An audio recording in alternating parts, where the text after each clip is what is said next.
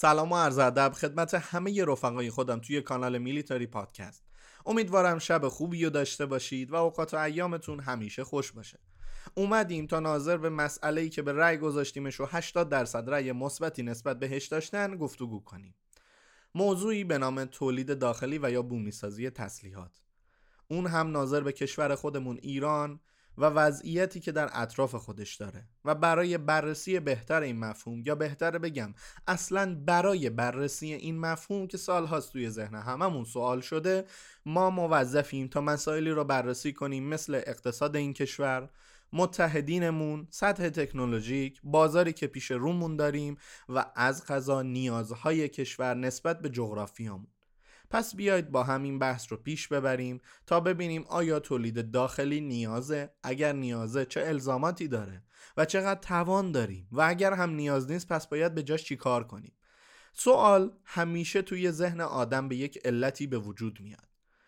توی ذهن ماها همیشه حلقه مفقوده ای به نام تولید داخلی و یا تولید تسلیحات هست. چون جای خالی خیلی از تسلیحات خوب رو توی نیروهای مسلح می‌بینیم.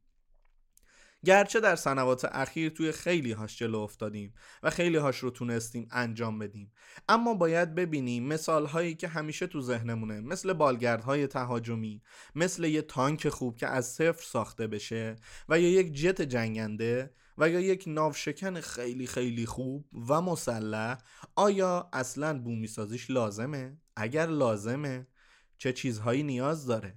و آیا ما می‌تونیم این کارو بکنیم یا نه؟ و اگر نمی‌تونیم و ضرورت رو داریم حس می‌کنیم پس باید به جاش چیکار کنیم؟ خب این مسئله در واقع باید در نظر گرفته بشه که همیشه تولید بومی یک سلاح لازم نیست. اما شاید بپرسید چرا؟ من میگم به همون دلیلی که ابرقدرت ها هم این کار رو نمی‌کنن. شما وقتی که تانک آبرامز رو در موردش مطالعه می‌کنید تانک با هیبت آمریکایی و با سوابق درخشان می‌بینید که در واقع توپ اون یه نسخه از توپ آلمانیه و موتورش یه موتور کاناداییه و عملا اون تانک تماما یه تانک آمریکایی نیست. اما همه ما اون رو به عنوان تانک ایالات متحده آمریکا می‌شناسیم. و یا حتی توی خیلی از موارد دیگه ارتش آمریکا داره از سلاحی مثل اچکا 416 استفاده می‌کنه که ساخت آلمانه. یا توی F22 رپتور جنگنده گیم چنجر و خفنی که هممون یه روزی دوستش داشتیم و داریم و ممکن البته سلیقه بعضی ها تغییر کرده باشه اون جنگنده هم توی کابینه خودش داره از تکنولوژی شرکت های انگلیسی استفاده می‌کنه. حتی توی زیردریایی ها ما می‌بینیم که خیلی از موارد شرکت هایی با ملیت های دیگه در اون دخیلن از جمله مجددا انگلستان یا حتی توی ناوها موتورهای شناورهای مختلف و خیلی از چیزهای دیگه ای که می‌تونیم اونها رو ریز ریز مثال بزنیم. اما فکر کنم برای فهم این موضوع همین کافی باشه که حتی یک ابرقدرت هم گاهی انتخاب می‌کنه که قطعاتی رو از بیرون بخره اما چرا این اتفاق رخ میده و باید ببینیم چرا تولید بومی در همه جا توجیه نداره. برمیگردم به کشور خودمون. ما ابتدای سال 57 و بهتره بگم ابتدای انقلابی که در سال 57 شد خیلی از صنایعی که از حکومت قبلی به دست اومده بود رو حفظ و خیلی هاش رو از دست دادیم. حالا به علت جنگ به علت نالایقی و هر چیزی که می‌تونه توی ذهن شما بگذره اون صنایع دیگه در دست ما نیستن. اما می‌خوایم ببینیم که با وجود شرایط فعلیمون زیر ساخت هایی که داریم توسعه هایی که بعد از انقلاب صورت گرفته و امروزه با سطح تکنولوژیک خودمون آیا توجیه داره که ما یه جت جنگنده رو بسازیم یا نه؟ و یا توجیه داره که ما یه پهپاد رو صفر تا صد بومی درست کنیم؟ و شاید مثال های خیلی زیادی به ذهنتون بیاد اما من می‌خوام اختصاصا یکی دوتا رو بهش برسم و از اون نتیجه بگیرم و بحث امشب رو یک بحث مختصر اما مفید قرار بدم. توی مبحثی اول از همه مثل پهپادها. MQ1 یا حتی MQ9 و خیلی از پهپادهای دیگه مثل بایراکتار ترکی. موتورهای تجاری استفاده میشن. به همون علتی که توی پادکست شاهد 136 توضیح دادیم. موتورهای تجاری که سابقا تولید شدن. توانی که ما می‌خوایم رو دارن تأمین می‌کنن به وفور در بازار یافت میشن. قیمتشون پایینه قطعاتشون هست تعمیر نگهداری یا آسونی دارن و عمدتا تحریم نمیشن. حالا این ناظر به ایران قسمت آخر. اما با تمام این ویژگی ها هیچ توجیهی پیدا نمی‌کنه که ما شروع به توسعه یک موتور از صفر بکنیم. وقتی یک چیزی موجود هست ما دوباره هزینه ای مثل آرندی رو اگر بخوایم متحمل بشیم در واقع داریم از مزایا و هزینه به فایده و هر چی که میشه نام برد توی این اوضاع احوال نسبت به پهپاد خودمون میکاهیم و عملا نمی‌ذاریم این پهپاد یک پهپاد به صرفه باشه و دست خودمون رو توی تولید انبوه یک پروداکت خوب بیمند. پس در واقع یکی از مهمترین علتهایی که تولید داخلی انجام نمیشه وجود نظیر نیاز ماست. یعنی ما نیاز داریم به مثلا یک موتور تانک با حدود 1500 اسب بخار. خب این موتور وجود داره. هیچ توجیهی نداره که ما دوباره تولیدش کنیم. پس هیچ عیبی هم نداره که ما اون موتوری که وجود داره رو بخریم. این یک ضعف نیست. این یک هوشمندیه. و میشه گفت یه استراتژی درست که خیلی ها ازش استفاده کردن. اما میایم و می‌بینیم توی یک سطحی در دنیا برای مثال توی سطح موتورهای دریایی ما نیاز به یک تولید داریم که جدا از هزینه تولید کردن اون سابقا سطح تکنولوژی که بالاتر از ما رو یک کشور ارائه داده مثل انگلستان. خب پس من به عنوان ایالات متحده آمریکا با یک قرارداد سفت و سخت تحت یک سری ضوابط خوب موتور رو خریداری می‌کنم و استفاده می‌کنم. پس هیچ توجیهی نداره که مجددا تولید داخلی انجام بدم و اصلا تولید داخلی چرایی خودش رو اینجا از دست میده. اصلا چرا باید وجود داشته باشه؟ پس میایم می‌رسیم به یکی از دلایل مهم. وجود نظیر خارجی که از اون نام بردم. اما وجود نظیر خارجی تنها دلیل نیست.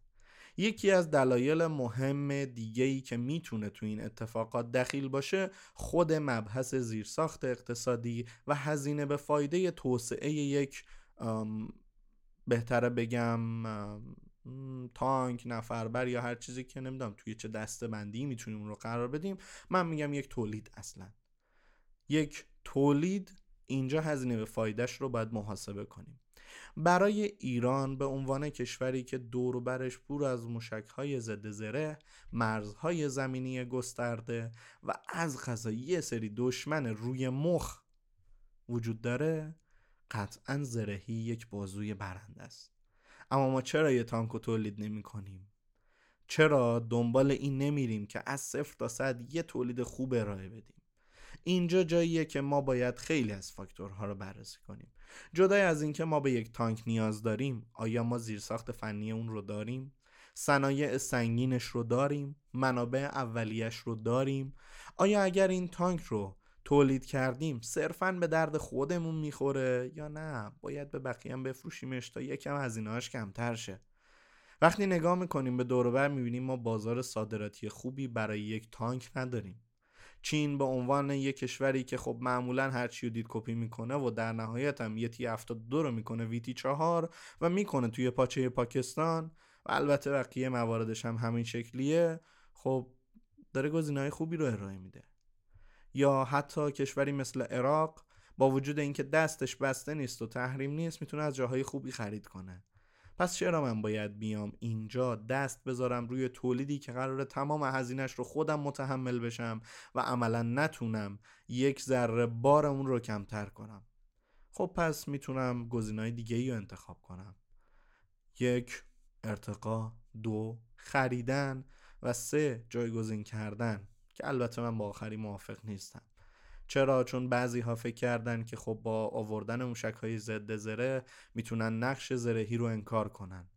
و جدای از اینکه این تفکر نشون داد که توی اوکراین از این خبرها نیست توی سوریه هم خودش رو نشون داد خیلی جاهای دیگه هم متوجه شدیم که هنوز اصر اصر توپخانه و تانکه پس در واقع یکی دیگه از اونها می‌تونه نبود بازار خارجی و نبود سرمایه برای جبران هزینه به فایده یک تولید باشه. یعنی یه دونه تانک رو ما باید حساب کنیم که هزینه توسعه اون چقدر برامون آب می‌خوره. یادتون باشه توی پادکست باور با هم یه صحبتی رو داشتیم.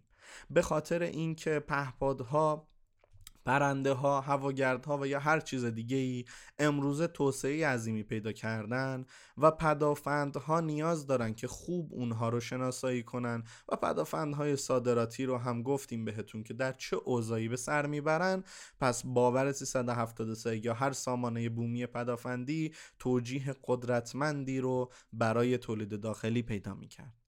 اما اینجا در مورد تانک این موضوع صدق نمی‌کنه. و در مورد خیلی از موارد دیگه هم به این شکل میشه تعمیم داد. اما برمیگردیم به موضوعات دیگه مثل بالگردها و خیلی از چیزهای دیگه. ما توی خرید مثلا بالگردهای غیر نظامی تحریم چندانی نداریم. می‌تونی اونها رو تهیه کنیم. پس توجیهی نداره دست به ساخت یک موتور یک بدنه و یا یک پلتفرم اختصاصا برای استفاده نظامی بزنیم. چرا؟ چون هزینه ای که برای اون داریم انجام میدیم اتفاقاتی که داره حول محور اون میفته و تست و بررسی که واقعا داریم برای اون انجام میدیم اون قدری صرفه نداره که ما بخوایم اینو دنبال کنیم. پس اینجا و در این موانعی که الان دور برمون می‌بینیم و توی این صحبت من بررسی کردم باید یه نتیجه بگیریم. من نتیجه اولی که می‌خوام بگیرم اینه که ما نباید بی خیال تولید و یا تهیه اینها بشیم. اما موانع قدرتمندی رو هم داریم که در واقع نمی‌تونیم به سمت تولید ملی بریم.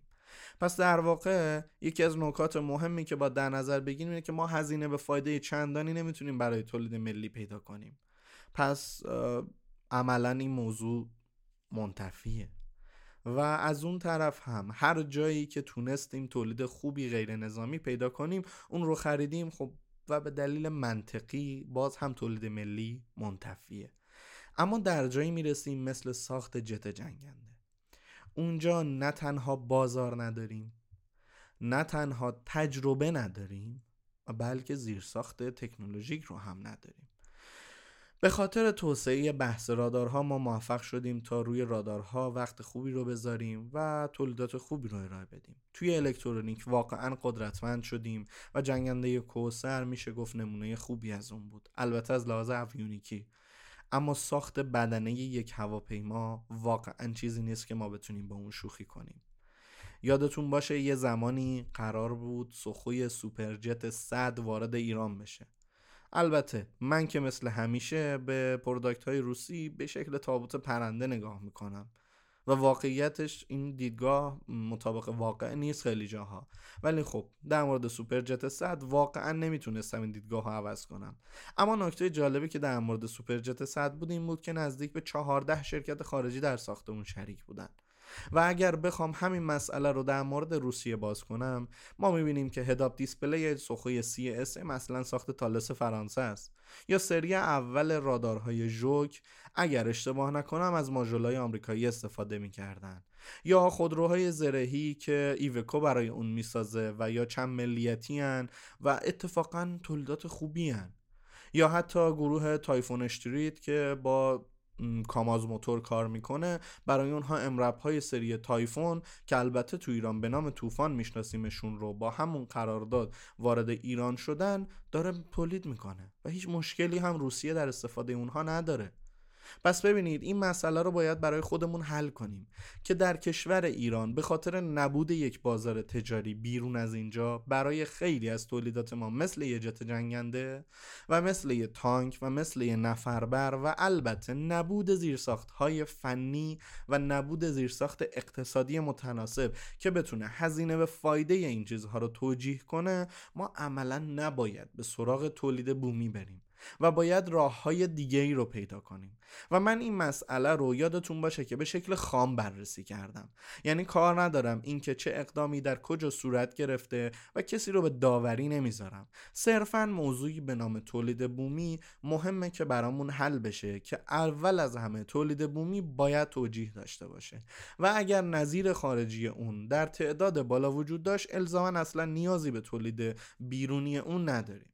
در خیلی از جاها منتها این مسئله یه جورایی اشتباه برداشت شده و ضرر اون رو هم دیدیم.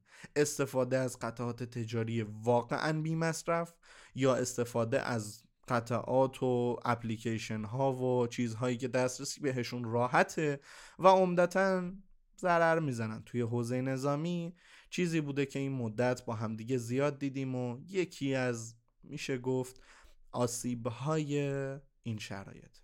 پس بذارید پرت و پلا صحبت نکنیم. تولید ملی واجهی که باید اون وسط قرارش بدیم. و ایران رو در کنارش بنویسیم. تولید ملی در ایران. ساخت یک تانک در ایران هیچ توجیهی نداره. چون عملا هیچ زیرساخت اقتصادی، فنی و یا تجربه سابقی برای اون نیست. پس باید یه هزینه خیلی زیادی رو متحمل بشیم و خب در حال حاضر توانش رو نداریم. این باعث نمیشه که ضرورت داشتن تانک رو از یاد ببریم. اما می‌خوایم ببینیم این امکان رو برای توسعه داریم یا نه که متاسفانه نداریم. میریم سراغ جنگنده ها فکر کنم جواب اینو دیگه همتون می‌دونید. اساتید منید و من دارم خدمتون درس پس میدم. و در مورد پهپادها. اینجا جاییه که نسبتا خوب عمل کردیم. جایی که میشه گفت پهپادها با قطعات تجاری خوبی تجهیز شدن و استفاده خوبی ازشون شد. اما همه اینا رو جمعبندی کنیم و ببینیم با شرایط فعلی ما با اینکه نمی‌تونیم به کسی تسلیحات چندانی بفروشیم نمی‌تونیم زیر ساخت خاصی رو ایجاد کنیم به خاطر تحریم ها و اوضاع اقتصادیمون عملا بهتره به تولید ملی فکر نکنیم. تو حوزه پهپاد شاید صادرات داشته باشیم. شاید چند تا سلاح انفرادی به یه سری جوجو موجوی کتک خور توی آفریقا فروخته باشیم. و یا یه سری پهپاد که احتمالا دست یه کاربری دادیم که فقط پروندنشو بلده. اما اینا هیچ کدوم دلیل نمیشه که ما دست بذاریم و هر چیزی رو به این شکل تولید کنیم و خودمون رو به زحمت بندازیم.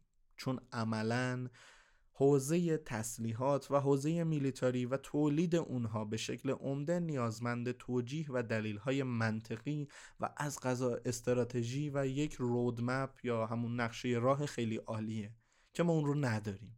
پس در واقع یادتون باشه هر جا مبحث تولید ملی به وجود اومد و شما ناظر به اون خواستید صحبت کنین رو توی ذهنتون داشته باشید. یک در خیلی از جاها تولید ملی نیاز نیست. دو در خیلی از جاها توانش نیست. سه در خیلی از جاها توجیهش نیست. پس هر مسئله ای رو در جایگاه خودش با این فاکتورها بررسی کنید و اگر کسی از شما پرسید که مثلا چرا ما یه امرب حالا امرب مثال خوبی نمی‌تونه باشه چون رو وارد کردیم. مثلا ما چرا یک ناوشکن خیلی خفن یا یک رزم ناو نمی‌سازیم؟ با این سه فاکتور اون رو بررسی کنید. که آیا اصلا به اون نیاز داریم؟ هزینه به فایدهش چطوره؟ قطعاتی که ازش می‌خوایم بیرون تولید شده یا نه پس نیاز به بومی سازیش داریم یا نه؟ و اینکه هزینه به فایده ای که داریم اینجا انجام میدیم بازاری و یا خواهانی داره یا نه؟ امیدوارم این پادکست به کارتون بیاد. و البته اگر سوالی داشتید حتما بپرسید. من به اندازه دانش خودم بهتون پاسخ میدم و بهتون قول میدم که حتما در جایی هم که نمی‌دونم از متخصصین استفاده کنم رو پاس و پاسخ رو به شما برسونم.